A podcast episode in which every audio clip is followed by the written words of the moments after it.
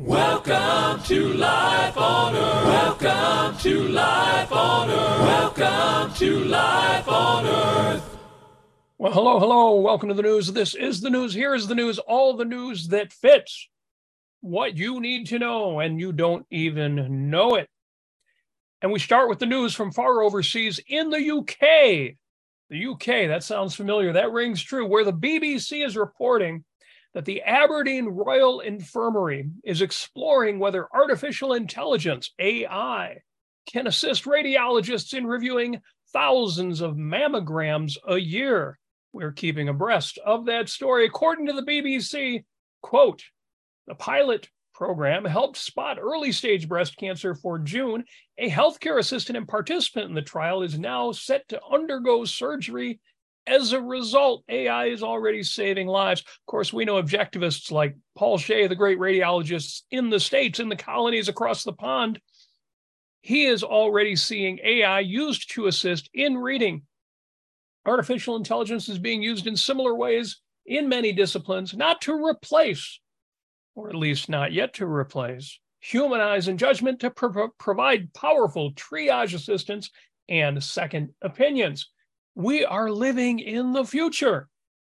Now, speaking of A I in the U K, at the University of Edinburgh, researchers have used machine learning algorithms to identify three, not one, but three chemicals with promising anti-aging characteristics.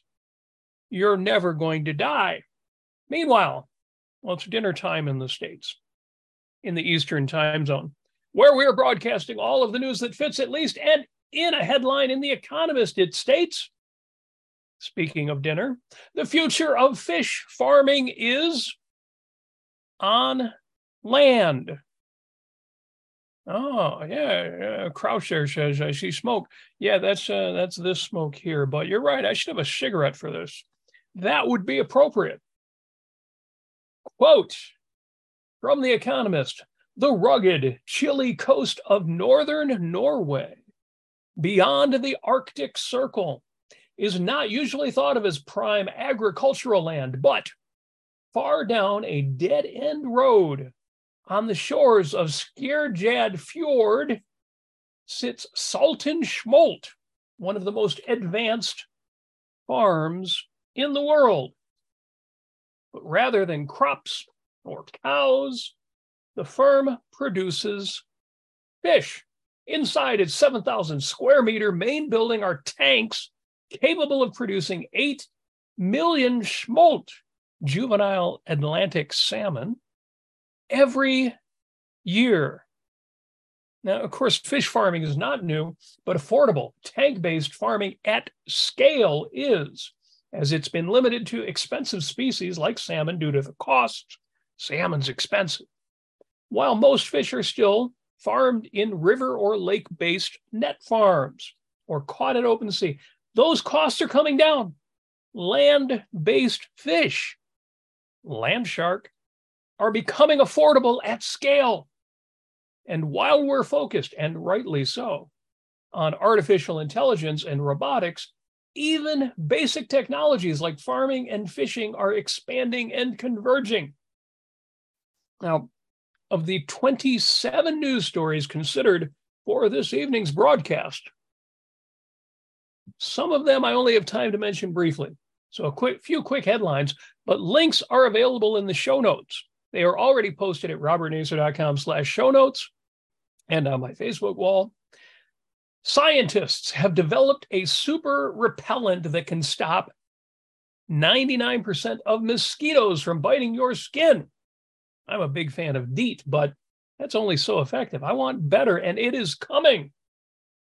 Estonia is set to become the first ex-Soviet state to back gay marriage. Well, appropriate for Pride Month, and it is about freaking time. Virgin Galactic to send Italian researchers to space, then regular commercial flights. You know, sadly, we seem to have lost a sub and, and four tourist explorers this week. But you know, tall mountains and deep water and, and outer space remain compelling destinations for travelers with curious minds and brave hearts. And yes, there will be losses, as there are in mountain climbing every year. But those with extreme risk tolerance and extreme interests, well, extreme adventures await. You know, if William Shatner can go to space, and not just as Captain Kirk, why not you? Okay, back to the headlines. New drugs, new vaccines, and my favorite, happiest story, India's population has now surpassed one point four billion people.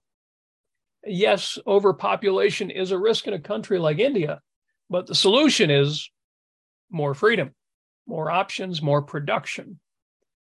And finally, news from Columbia University, New York City, and researcher Adam Mastroianni. I wonder if I'm saying Mastroianni right. I swear, swear that's how it's spelled.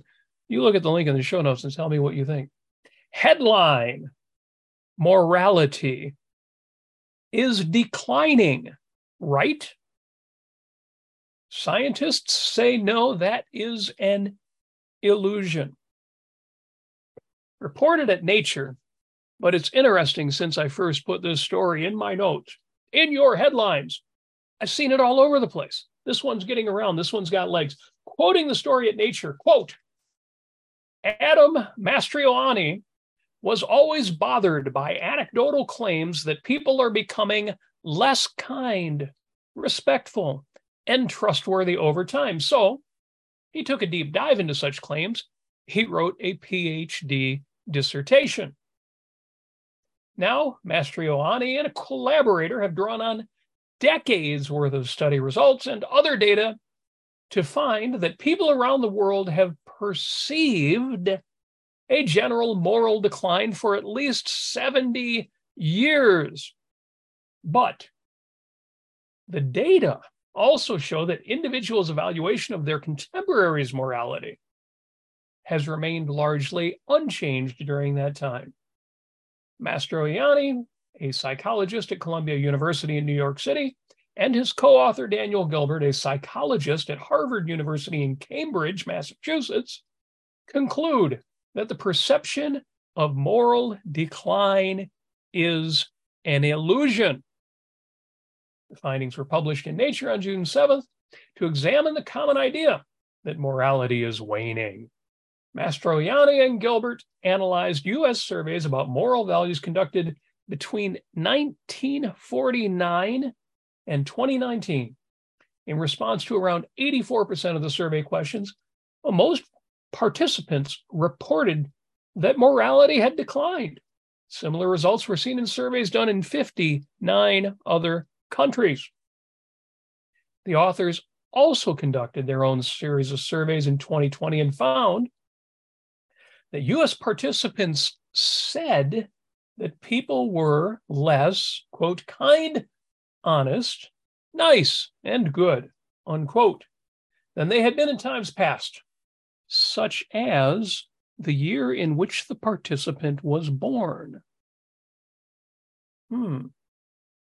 The perception of moral decline was shared by people of various political ideologies, races, genders, ages, and educational levels. The researchers also examined surveys that asked people to report on the current state of their own morality and that of their contemporaries. And the authors chose surveys that had been administered at least twice with a minimum interval of at least ten years so that answers could be compared across time. These included questions such as, well, how would you rate the overall state of moral values in the country today? Now, again, I'm quoting the story here. If morality had actually declined over time, people would be expected to rate their peers more negatively than those who took the same survey earlier. But the data revealed that participants' assessments of their contemporaries' morality have not changed over time. For Mastroianni, this means that the perception of moral decline is erroneous, or that, quoting him, it's at least very difficult to find any evidence that this moral decline has happened. So why do people think there is this decay? The authors speculate that it has to do with factors such as biased memory, and negative memories tend to fade faster than positive ones. Unquote the story. See my previous comments on negativity bias. We are biased toward weighing the negative because the negative is something we have to do something about. Positive, we enjoy it, we love it, we even remember it, but we don't give it as much credence. So going on with the story from uh, Nature here, the challenge, Melissa Wheeler, an ethics researcher at Swinburne University, points out, quote, will be in getting people to accept that they hold this illusion, which is so prominent and widely held, unquote. A few days after the Nature story, the New York Times carried a guest editorial by Doctor Mastroianni, which is heartening, as it means the story is getting even wider coverage than the wide coverage, of course, that it's receiving right now on the Ayn Rand Centre U K's program, Life on Earth.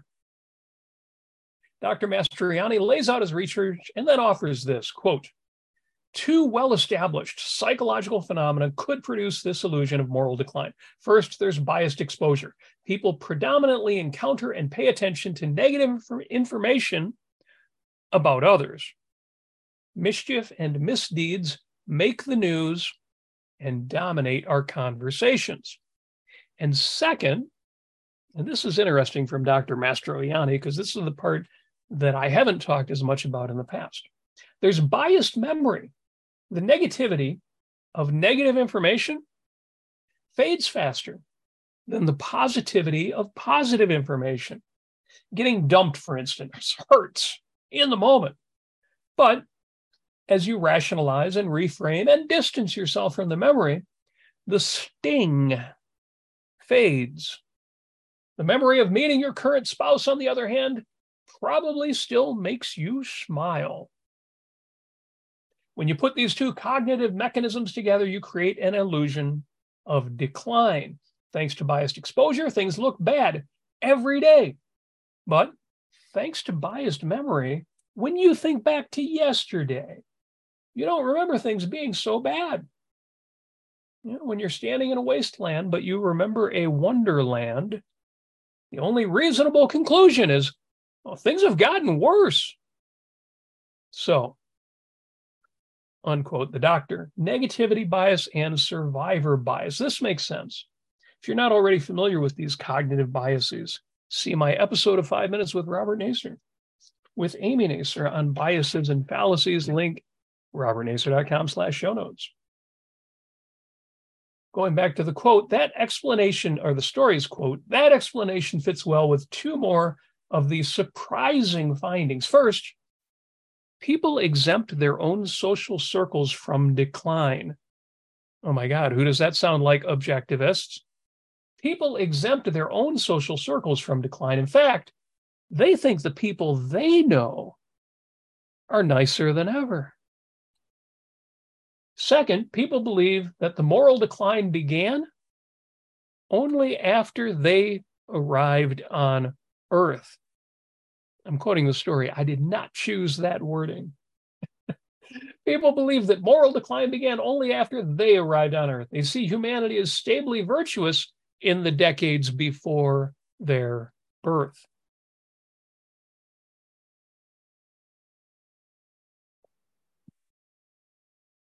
On the social networks, on uh, on the socials, the podcaster, objectivist podcaster, Michael Leibowitz, Uh, posted about his experiences in the Connecticut penal system. If you don't know Mister Leibowitz, you need to find him and follow him. He has a podcast of his own. And he asked this question, I wonder, are these experiences, his experiences in the system, indicative of the state of the world? Or is it just the filters with which I often experience the world? I'm inclined to think it's the latter. Unquote, which I thought was an optimistic way of looking at it. My answer, it's both. But you're right. you're regularly engaging with some of the most contentious issues. And so you're going to find yourself regularly facing some of the most contentious people, for good and for ill. It's twenty twenty-three. I have more to say about that. But first, I want to shout out to the people in the chat. Thank you for joining me. Yes, the smoke really is just coffee. Next time I'll bring a cigarette on board. I was never a regular smoker, only when we went gambling. It just seemed to be the right environment for a cigarette in your hand. Maybe this show would be too. We'll make that happen. What I'd love to see in the chat, we've got some good comments in there, but I want to see a super chat. I want to see at least one of you put where your money, where your mouth is. Pay for this fine newscast, which is going to wrap up with something really, really important. You want to make that happen. And I want to see your comments stand out. Although folks are talking about dinner and lunch, as I mentioned, as well as mosquitoes. If you miss that part, you're just going to have to rewind and go back to the beginning. This is news you don't want to miss. But in answering that question from the esteemed podcaster, Mister Leibowitz, I said it's twenty twenty-three. And the world, you know, he's asking, are, are things as bad out there as they seem? The world is magnificent. And in countless ways, statistically and otherwise, things have never been better. Now, there's plenty that's bad, irrational, even evil. But it is vastly outweighed by the good, the reasonable, the productive. We are surrounded by beauty and inspiration and opportunity, unless, unless you spend a lot of your time focused on the news of the day as reported by the mainstream news. And when I say the mainstream news, I don't mean that way it is used as the biased news. I'm not talking about bias at all, other than negativity bias. No, the problem is that good news isn't news, even though ninety-seven, maybe ninety-nine point seven percent of what happens all day, every day is good. Ordinary life, general decency does not make the news. And on social media, if most of your friends, most of your feeds are focused on the news of the day, all you see is train wrecks or subs that didn't make it back to the surface, but literal and metaphorical train wrecks in politics, in culture, if that's your focus. To steal a line from E L O, all the worst of the world convention. You know, my friends lists and my news feeds are pretty tightly curated to give me as much of that other ninety-seven percent as possible, because life's too short. It was fun because a commenter retorted, "How do you measure something like that?"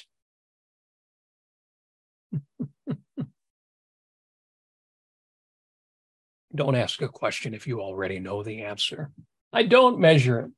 My perspective is informed by the news, by writers on the subject, like Matt Ridley and Marian Tupy and Steven Pinker, and by my personal experience. I am making no claim to expertise on those percentages. I'm just sharing all of the evidence that I've got, including the stuff everybody takes for granted. All the more reason to be heartened by the ongoing declines of poverty and violence in the world. Purely subjectively, I remain enormously grateful, grateful for the wealth of opportunities we have in this modern world. And I encourage everyone, this is how I answered Michael, and it's how I'm addressing y'all. I would encourage everyone to avail themselves of the endless, powerful, useful technology and the countless channels of communication and the dazzling arts and music and sports and the many fine businesses and restaurants, and the parks, and the stadiums, and the other venues for play and inspiration, and the parties, and the concerts, and the social gatherings, and the roads, and the bridges, and the hiking trails, and the bike paths, and the historical homes, and monuments, and galleries, and exhibitions, and gardens, and fields, and I could go on, and none of it is news, and all of it is out there. It's all too much. and nearly all of it. I know, I know, if you're still with me, you're wondering, where's the take-home point? Nearly all of it is people created, people managed, people curated. And yes, there's a lot of bad in the world. And sometimes we've got to do something about it. At a bare minimum, when confronted, we must condemn it. But at the deepest level, emotionally, psychologically, spiritually, to borrow a phrase from Atlas Shrugged, we never had to take any of it seriously, did we?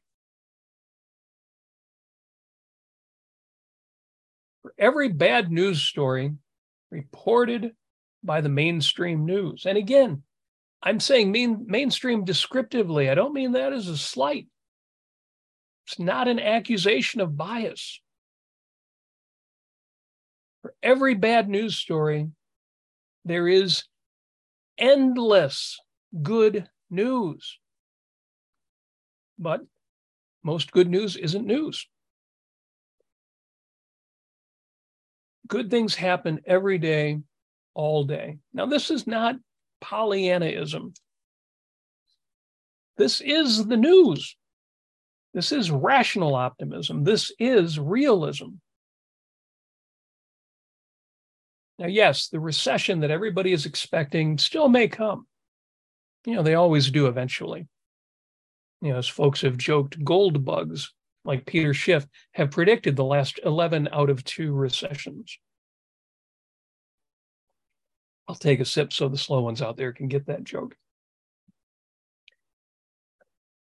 And yet we're surrounded by the success stories. And this time, for once, I mean in objectivism. You know, th- think of the artists in objectivism. Think of artists like Brian Larson and John Wass and Sandra Shaw and Quentin Cordaire, and I could go on. And think of the thousands and thousands of other rational, even though not objectivist, artists out there producing great work. If you don't see it in the museums, you're not going often enough. But look at it in film. Look at musicians in objectivism. You know, we have rockers like Alex Prisk, but we also have classical musicians and conductors like Thomas Shoebottom and classical singers like Allegra Durante. But then consider there's a million excellent, though not objectivist, musicians out there. Athletes, fitness experts, like one of our sponsors, Thomas Bisson, in the objectivist community, and countless others who are not objectivists, but are outstanding and inspirational athletes. Thought leaders across many domains, from Alex Epstein in energy policy to Harry Binswanger and Lee Pearson, right here on the A R C U K, in philosophy. And here's where it may seem the hardest to find the not objectivist but reasonable thought leaders. But read the reporting on human progress, human progress dot com. Listen to the podcasts of, of Barry Weiss. Read the works of Steven Pinker and Marian Tupy and Matt Ridley and many others. Actually, I would like to make, and it's a plan, but it's it's in the early stages, I would like to make a list of all of the successful objectivists. If I do, I'll post it on my Substack, robert nacer dot substack dot com. And the point wouldn't be to assert that, you know, since there's hundreds or thousands or maybe tens of thousands of very successful and out-of-the-closet objectivists, there's still a few who are keeping that under wraps. And the point would not be to say, well, you know, if there's thousands of objectivist influencers out there, you know, maybe everything's going to be all right. Uh, that's not the point. The point is, everything is all right, or rather, things are on balance. And by the numbers, by the evidence, getting better, despite the well-reported bad news. And while there's a lot of a lot of that owes to Ayn Rand and to objectivism and the many objectivists since Ayn Rand, it's also owing the good news, the stats, the constant improvements that you don't always hear about on the mainstream news, the constant improvements are owing to much more than just the objectivists. It is owing to the rational, the reasonable scientists and innovators and entrepreneurs and investors and athletes and artists, everybody else out there who is producing, anybody out there who is producing more than they consume. That's what's keeping the world going around.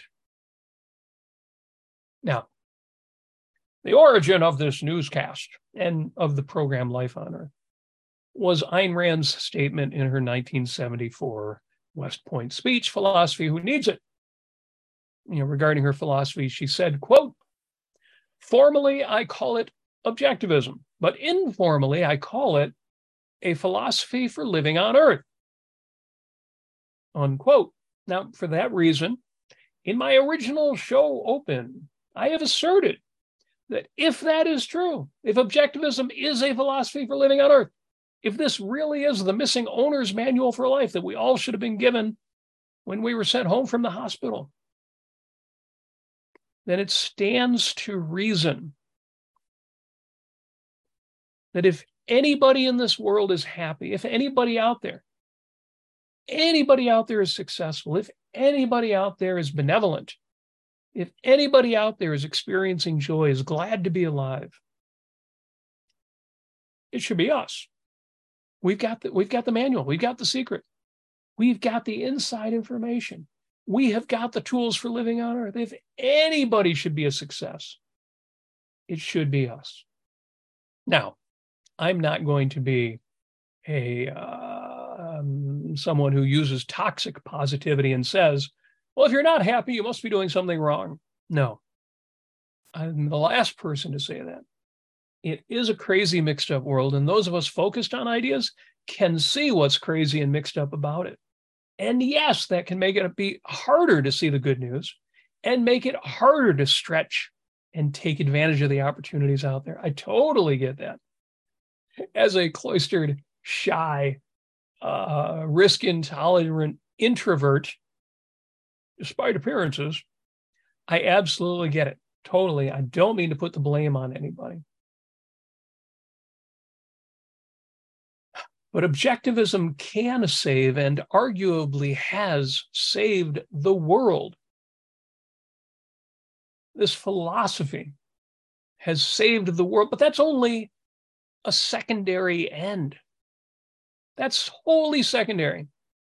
The primary end, the reason for philosophy in general, and this philosophy in particular, isn't to fight. It is to live. It isn't to argue. It's to create and produce and engage rationally and act productively and live passionately. So my point today, as we wrap this up, is to those who focus on the fight, and this is the Ayn Rand Center U K channel. You know, I don't mean to minimize the value of the fight. It's what I do here. It's what we all do here. But that's only part of it. And in the bigger picture, it's the smaller part of it. In Ayn Rand's words, the fight matters. She says we never had to take it seriously, did we? But she also says those who fight for the future live in it today. I don't mean to say that the fight isn't important. But I'm going to make a point. And this might sound provocative. This might be, this might be the thing Robert says that finally gets him thrown out of this philosophy. But the victim is the sanction.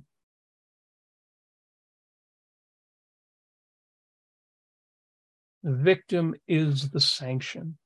To the extent that there is evil in the world, and there is. To the extent there is evil in the world, giving it more credit than it deserves,